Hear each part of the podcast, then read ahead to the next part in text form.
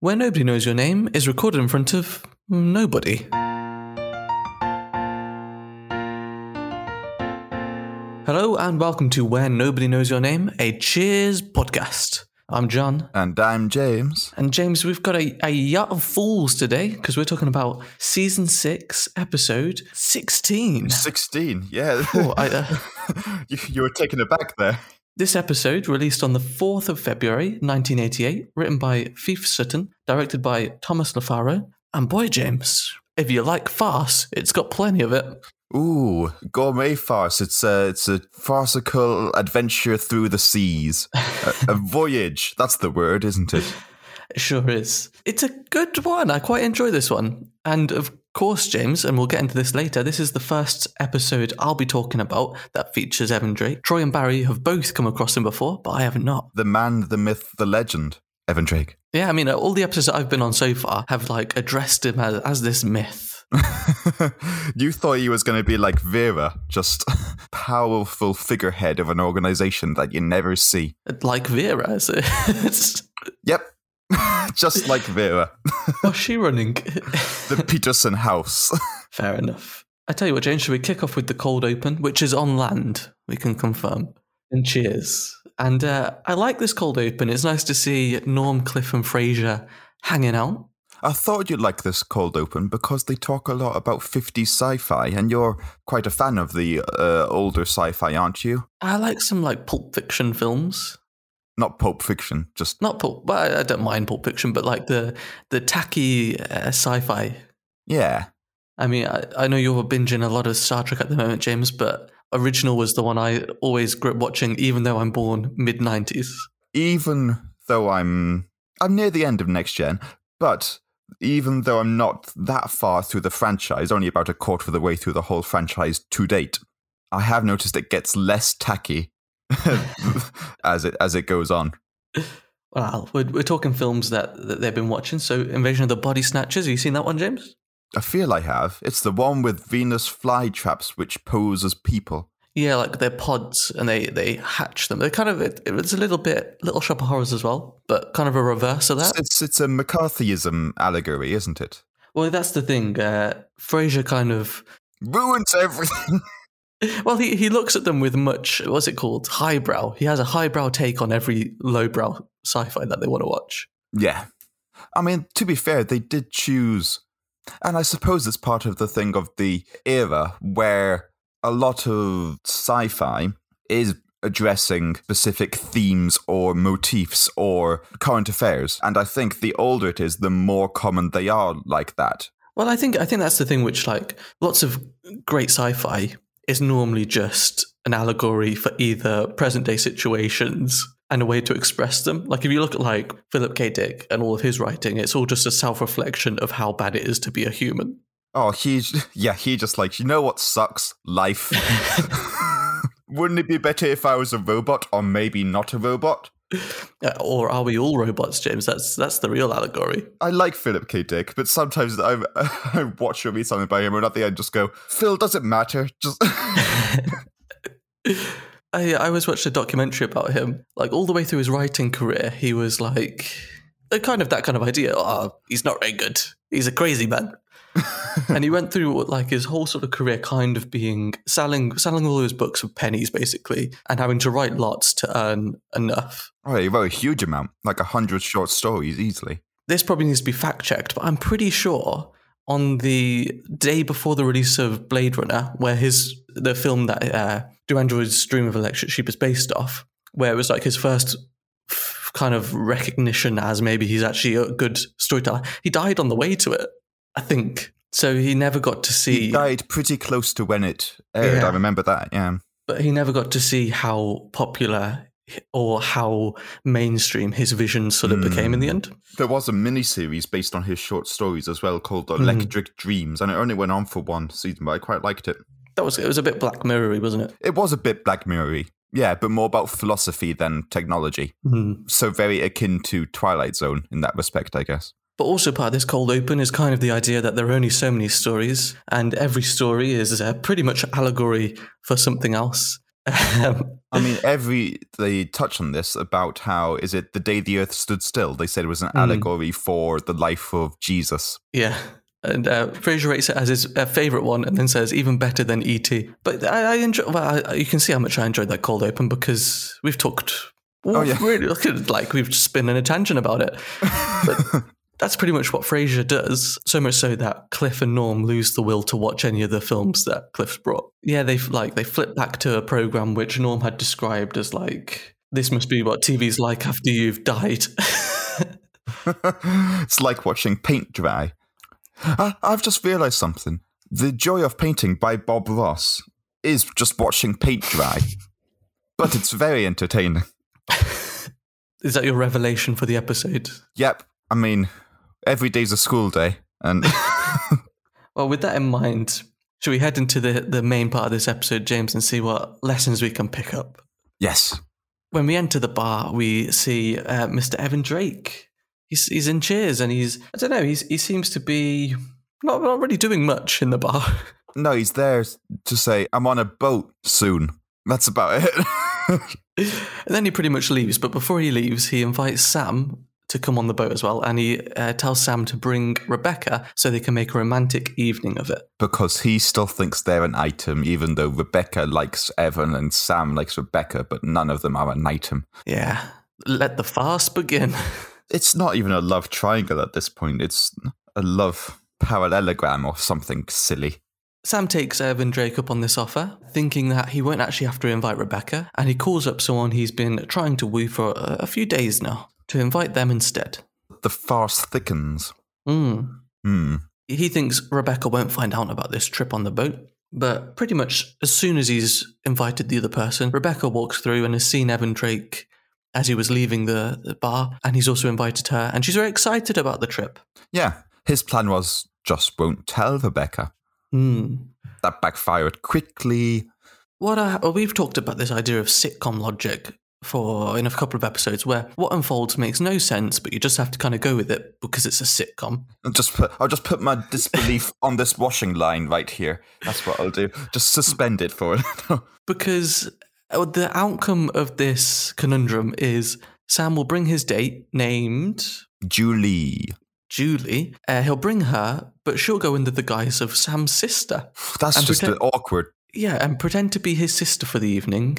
And Sam will pretend to be going out with Rebecca for the evening in the hopes that Rebecca will go out with Evan Drake by the end of the night and Sam will get with Julie by the end of the night. Yeah, that's not going to happen. Well, it's just a very sort of twisted setup to to put yourself in voluntarily. Just say Rebecca and I broke up. We're still friends because she's technically my boss. I bought a, another girlfriend. You didn't say I couldn't bring two girls, Evan. Well, this is the thing as well, which I. Loophole. Evan Drake never says that his date backed out or anything. He asked Sam for a romantic evening and told him to bring Rebecca, but didn't have a date himself. So that seems a bit weird as well. he planned it all along, like that scene in Willy Wonka where there was just enough chairs for everyone. What was it in Always Sunny in Philadelphia? Implication because of the, implication. Evan Drake's got them at sea. He's like, oh well. There's there's some weird stuff going on in this episode, James. they won't say no because of the implication.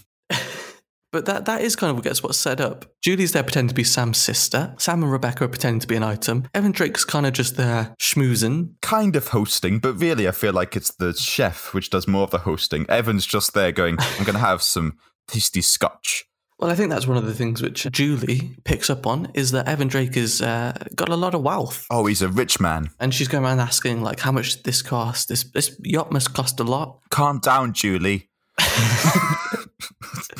that was that was unnecessarily angry. Well, I feel like you hit the right tone of what Rebecca kind of says. Wonder what this spread cost. You know, Julie, you seem very concerned with the price of things. Don't you find that a little rude? Well, it's not like I asked him how old he is. What do you think? 45, 50? Don't get me wrong, if I was invited to a yacht by a rich businessman, I would wonder how much things cost, but I wouldn't outright ask. If it was modern day, I'd take a picture and do reverse Google search. To be honest, James, I don't think anything would stop you from asking how much things cost. yeah, you're right, I am not a subtle man. I think you'd go in and go, how much was this? How much was that? Oh, that looks expensive.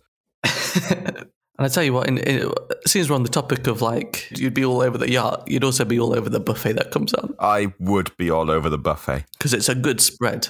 It is a good spread. I noticed something about it, though, which has no relevance to the plot, but it does tell me something about the characters, particularly Evan and Julie.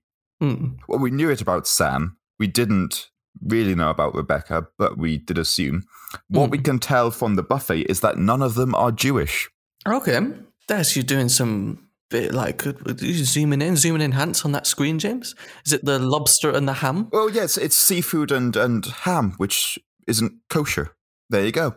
You learn something new. It's a very decadent spread when everyone's got a lobster each, and it's a buffet. I could eat a lobster.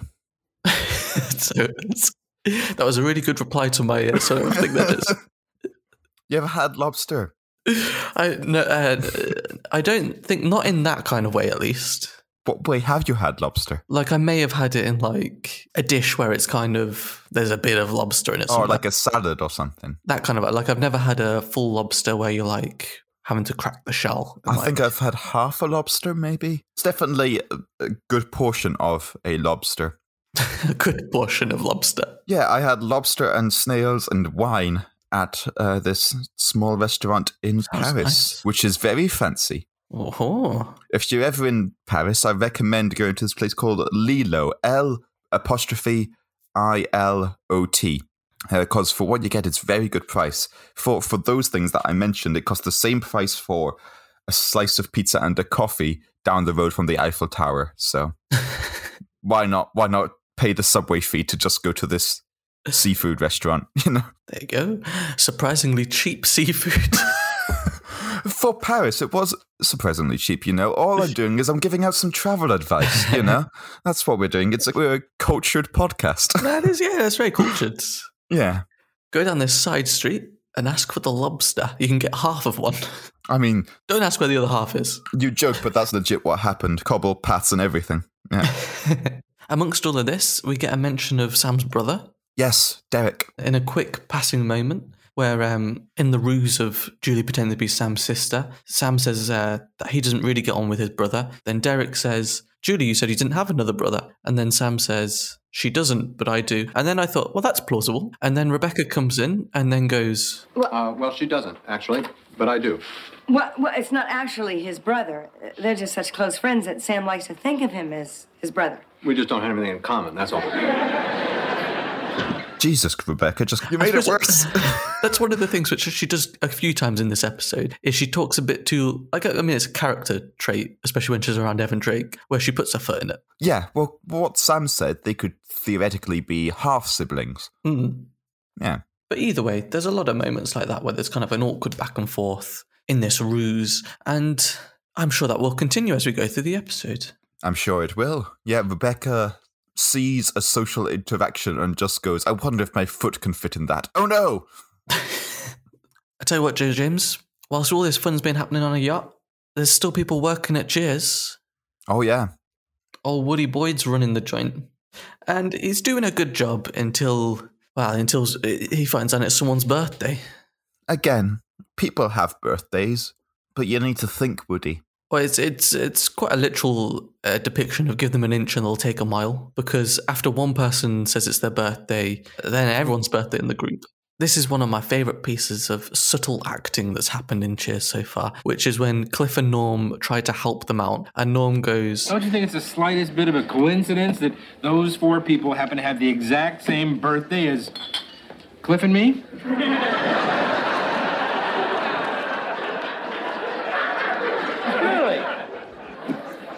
Picture would be fine. "That was a good moment. I enjoyed that."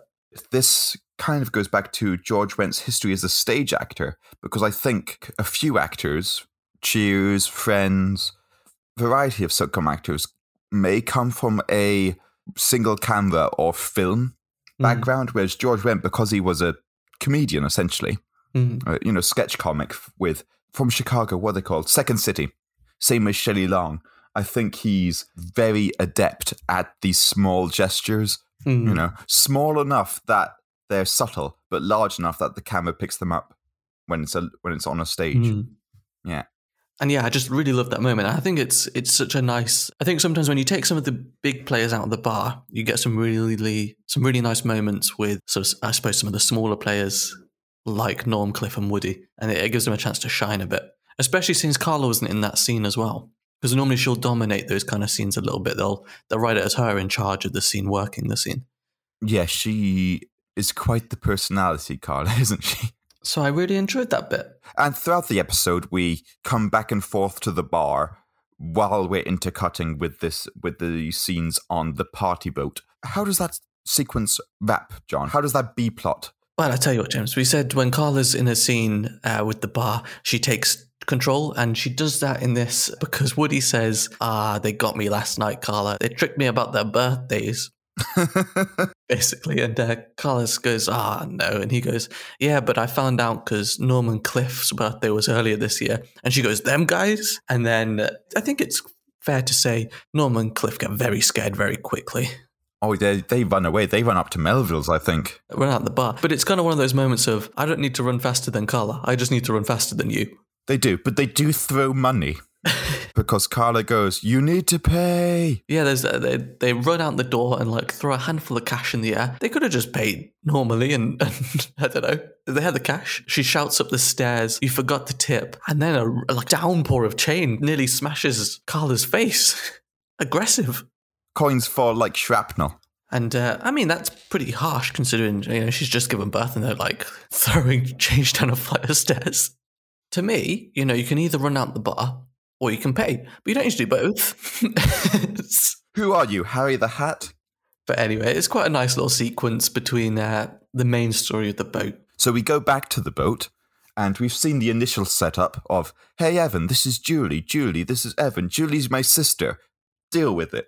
We've seen that, and then they go off to their rooms. And this is where the, would you say, tribulations happen? This is where the troubles start. Yeah, because by this point it's quite obvious to us, the viewer, that Julie's no longer interested in Sam and she's moved on to Evan. But to Rebecca and Sam, they're kind of oblivious to this. And Julie's told Sam she's got a headache, don't come into my room. And he, he's like, he, he has some weird lines off the back of that, which I think we'll play.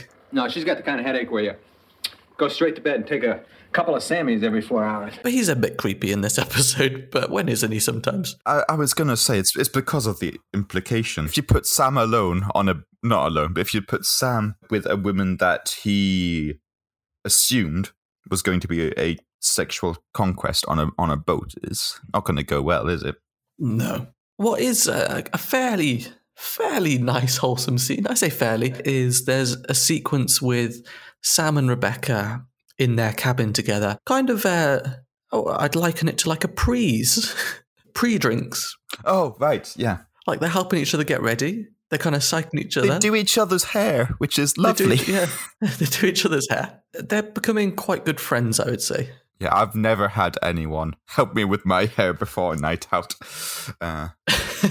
but the main point of what I was trying to say is they're uh, they're quite supportive each of each other at this point, which is quite nice. But after Sam sort of psychs Rebecca up a bit for her to go and talk to Evan Drake, she opens the door, and at the exact same time, Julie has also opened the door to go and see Evan Drake. Both of them give the excuse they're going upstairs for some fresh air. All aboard the HMS Farce. That's that's all I'll say. Well, it gets more farcical because this happens not once, not twice, but thrice, James. And on the third time, Evan Drake is there outside of Julie's door. Wearing a nice bathrobe, isn't he? Yeah, he's, he's sort of yeah, like you could picture him by a fireplace with a pipe. You could, yes, and he'd suit it well with that mustache. Yeah. But with this, Rebecca goes into sort of a downward spiral and freaks out. Yeah, this is true. And she's lying on the bed, doubting herself, both in terms of attraction to others, in terms of how attractive others find her, and just her career, because she feels she's prioritized her career and it hasn't got her anywhere. She talks about having uh, children, which is quite big, but she feels she's missed that chance, you know? Well, she she says almost that she's pined over Evan Drake for so long that she's missed a lot of opportunities as well. Exactly. For, for two years, I think she says. That's a long time to be pining. But Sam genuinely tries to comfort her. Initially, yes. I would say this is probably the first point so far that I can remember where there's sort of been a spark between the two of them. Yeah, yeah, because he comforts her and compliments her, and she starts looking at him in, in a new light there, John. And then they start kissing, but then there's someone at the door who ruins ruins Sam's plans. And I would say he knocks, but he does not wait a- an appropriate amount of time before barging in. Oh, I'm sorry. No, it's all right, Evan. Come in. Well, I can't sleep until I get something off my chest. Well, read a book, man, and, and get back to us about three hours. Go on, Evan.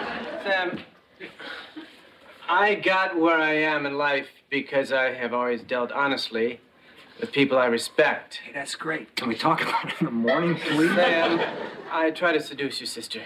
Oh, oh, oh, oh. Well, that's a that's a shocker. Uh, may- maybe we ought to sleep on it. Sam, please give me my day in court, will you? You see, I. Well, since my marriage broke up, I have been feeling lonely. Still, a man gets urges. But I guess I'm just too old fashioned to think I can find any real happiness that way. Nothing happens, Sam. Oh. And I just wanted to explain that to you. So, uh, excuse me. And this sort of honesty gets uh, a bit of admiration from Rebecca, and it sort of restores her pining. Yeah, she kind of perceives him as being honest and humble in some regard. Fairly open, I'd say, because he does talk about his. Is it a divorce at this point or just separation? But he's quite open about that. Well, I think I think she sees him as quite broken and needs someone. Yeah. Which, you know, Tom Skerritt, he's only been in a few episodes of this season so far. It's a little over halfway through. Known primarily from Top Gun, but he's coming in and his character development. Ooh, look at that. You know, they, they put a lot into his few appearances, don't they? Yeah, he's given quite a lot to, to do with his role, which is quite good. And also, he's always credited as special appearance by as well. So he's certainly one of the main people. But Joe, should we hear the rest of the cast whilst we're talking about them? So, in addition to Tom Skerritt, we've got Dorothy Parke as Julie. She also appeared in Stephen King's Golden Tales, Tales from the Dark Side, Hot Shots, Charles in Charge, Full House, 21 Jump Street, Tales from the Crypt, Night Court, Dallas, and many more.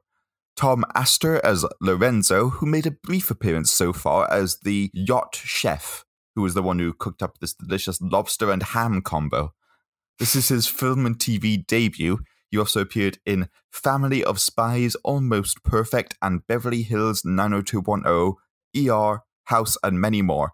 I'll tell you, for his film and TV debut, he did a bang up job. Can I just say, I have this big backstory for Lorenzo's character. Yeah? Because uh, there's no way he's, he's really French. Clearly an act, James. He's a spy undercover. That's what I've assumed. Because he gets introduced, he has a very sort of off French accent. Yes, I don't think Lorenzo is a French name. Well, he has a French accent, I think.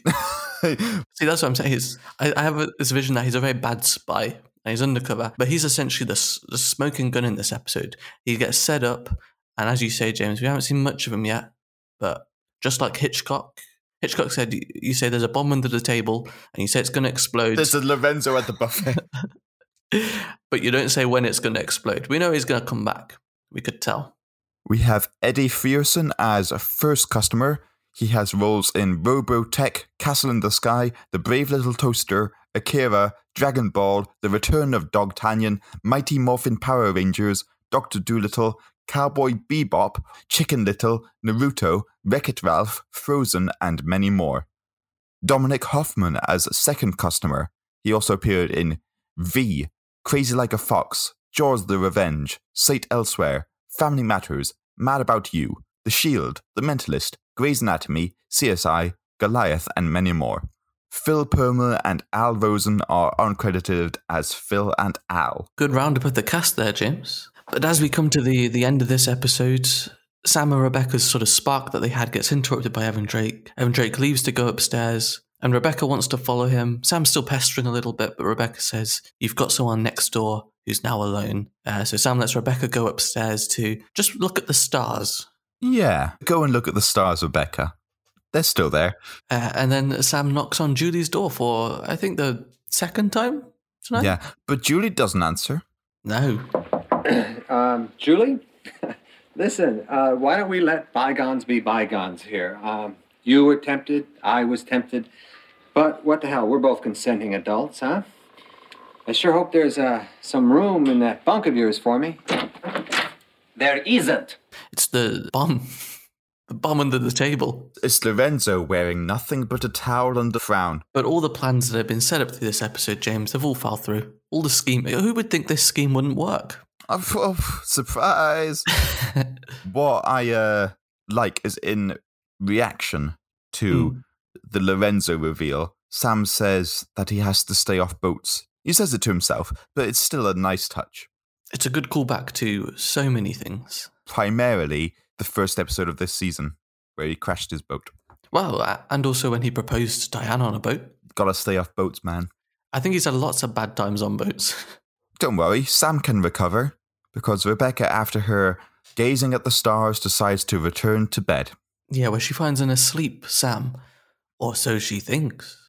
It's Sam doing heavy snoring, and uh, she lies down next to him. Sam puts uh, his arm around her, which, if you moved a lot in your sleep, you might do accidentally.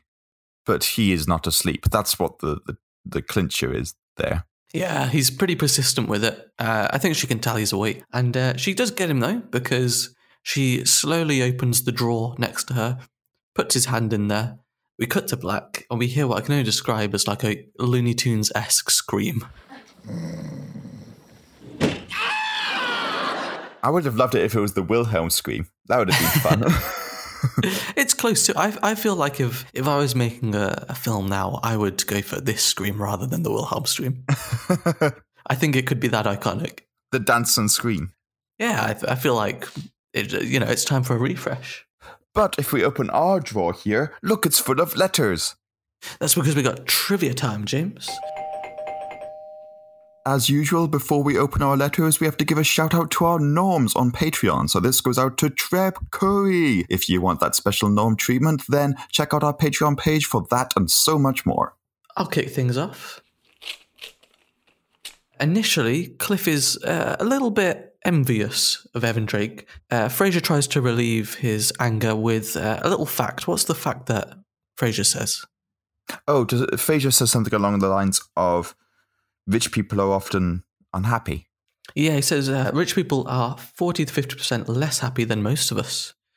Cliff is dubious, but Fraser says, yeah, but Yeah. what, what else are we going to do? You know. In this episode, James, we've talked a lot about this buffet, but what are the four items that are mentioned on the buffet?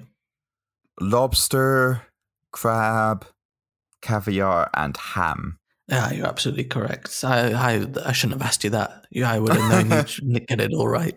I went, ooh, that's not kosher. Simple question. What is Julie's job? Uh, she is a dentist or oral hygienist. Yeah, dental hygienist. Yeah. Now, James, we get a little known fact from Cliff in this episode that he uh, spouts out. But what is his fact, which uh, is probably wrong? That doesn't narrow it down, does it? uh, Joey, I'll, I'll give you a little bit of a clue. yeah, give me, give me the subject. It's a little bit to do with the Revolutionary War and, and recent research into it. Is it to do with muskets? No, Cliff says that the Minutemen were actually the Minute Men and that the history books are wrong because people were actually a lot smaller those days.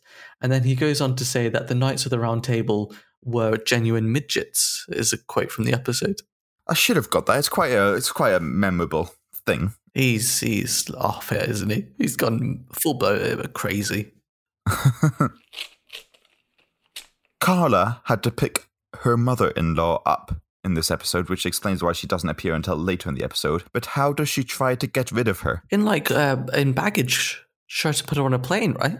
It's at an airport. To quote, she says, by pouring her off on Hare Krishnas. Oh, um, she's always trying to get rid of her. That's the last call at the bar, then. I tell you what, James, a good episode. I've, I've enjoyed this one. I did too. I tell you what, if you like buffets and, and things like that, well, we, we do a monthly recipe within our newsletter over at Patreon, so that might be worth checking out if you're interested in making some recipes influenced and inspired by Cheers. Can't promise lobster will be on it this month though. I mean, we'll make a delightful uh, non-kosher dish. Whatever, whatever is available on that, I'm sure it will be brilliant. So check out our Patreon page for that. Yeah, it, it would be good. Also, you could have a chance to appear in an episode by yourself or even have us shout out your name in every episode of the show. I find all of these exciting opportunities almost as exciting as being on a yacht with a buffet. Well, I tell you what, I was, I'm glad you brought it back to the buffet, James, because that is clearly going to be our house special: lobster, cracked crab, caviar, and hey, ham. Ham. Oh. the most exciting part of the buffet. I think that will be what we toast. Hey, ham. Woo. This has been Where Nobody Knows Your Name, a Cheers podcast.